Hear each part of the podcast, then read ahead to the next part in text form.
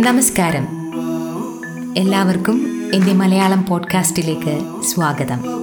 നിങ്ങൾ കേൾക്കുന്നത് എന്നോടൊപ്പം റിനീഷയോടൊപ്പം.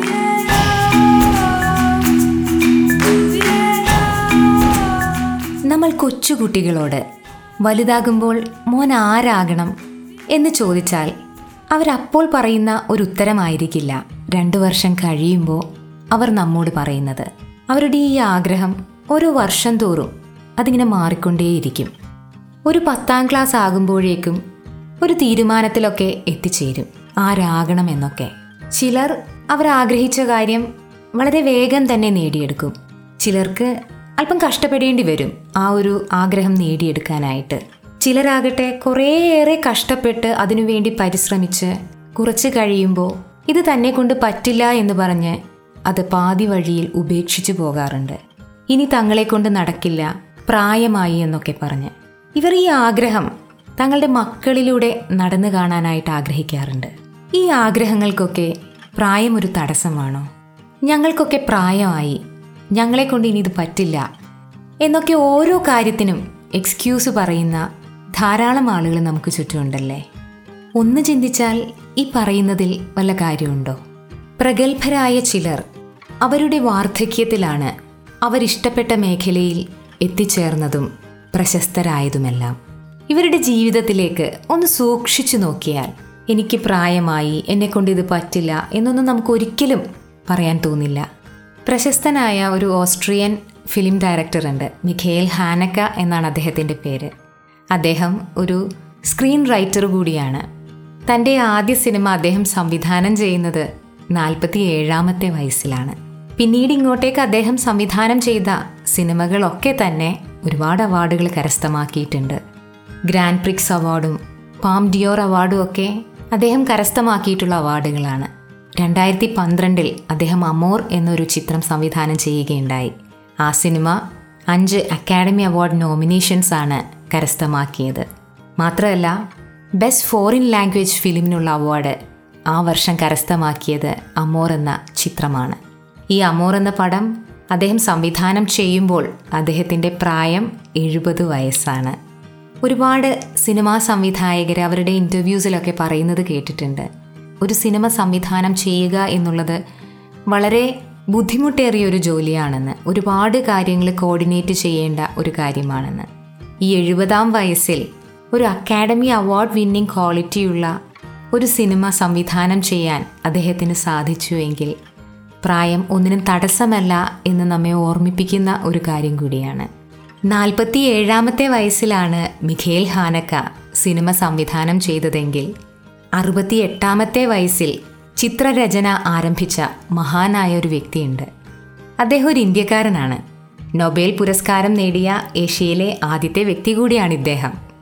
ഇപ്പോൾ ഇതാരാണെന്ന് നിങ്ങൾക്ക് മനസ്സിലായി കാണൂല്ലേ അതെ രവീന്ദ്രനാഥ ടാഗോർ കവി തത്വചിന്തകൻ നാടകകൃത്ത് സാമൂഹിക പരിഷ്കർത്താവ് എന്നീ നിലകളിലെല്ലാം അദ്ദേഹം പ്രശസ്തനാണ്.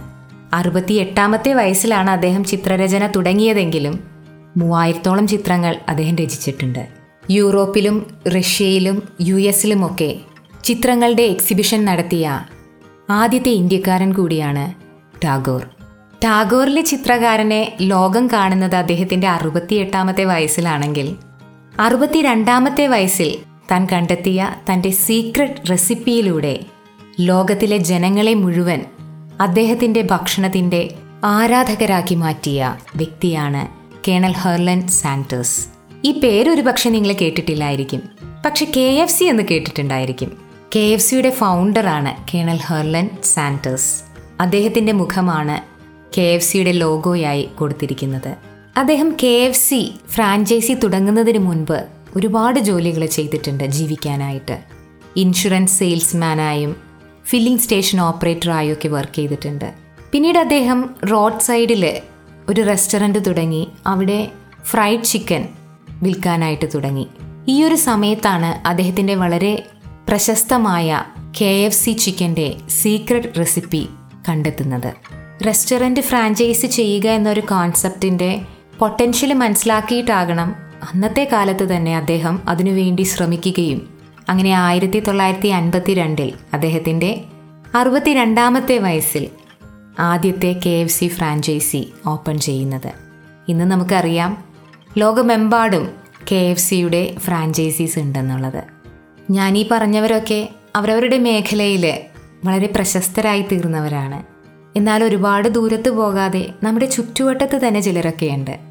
ഈ കഴിഞ്ഞ ദിവസം റെസിപ്പി തപ്പി ഞാൻ ചെന്നെത്തിയത് അന്നമ്മ ചേടത്തിയുടെ യൂട്യൂബ് ചാനലിലാണ്.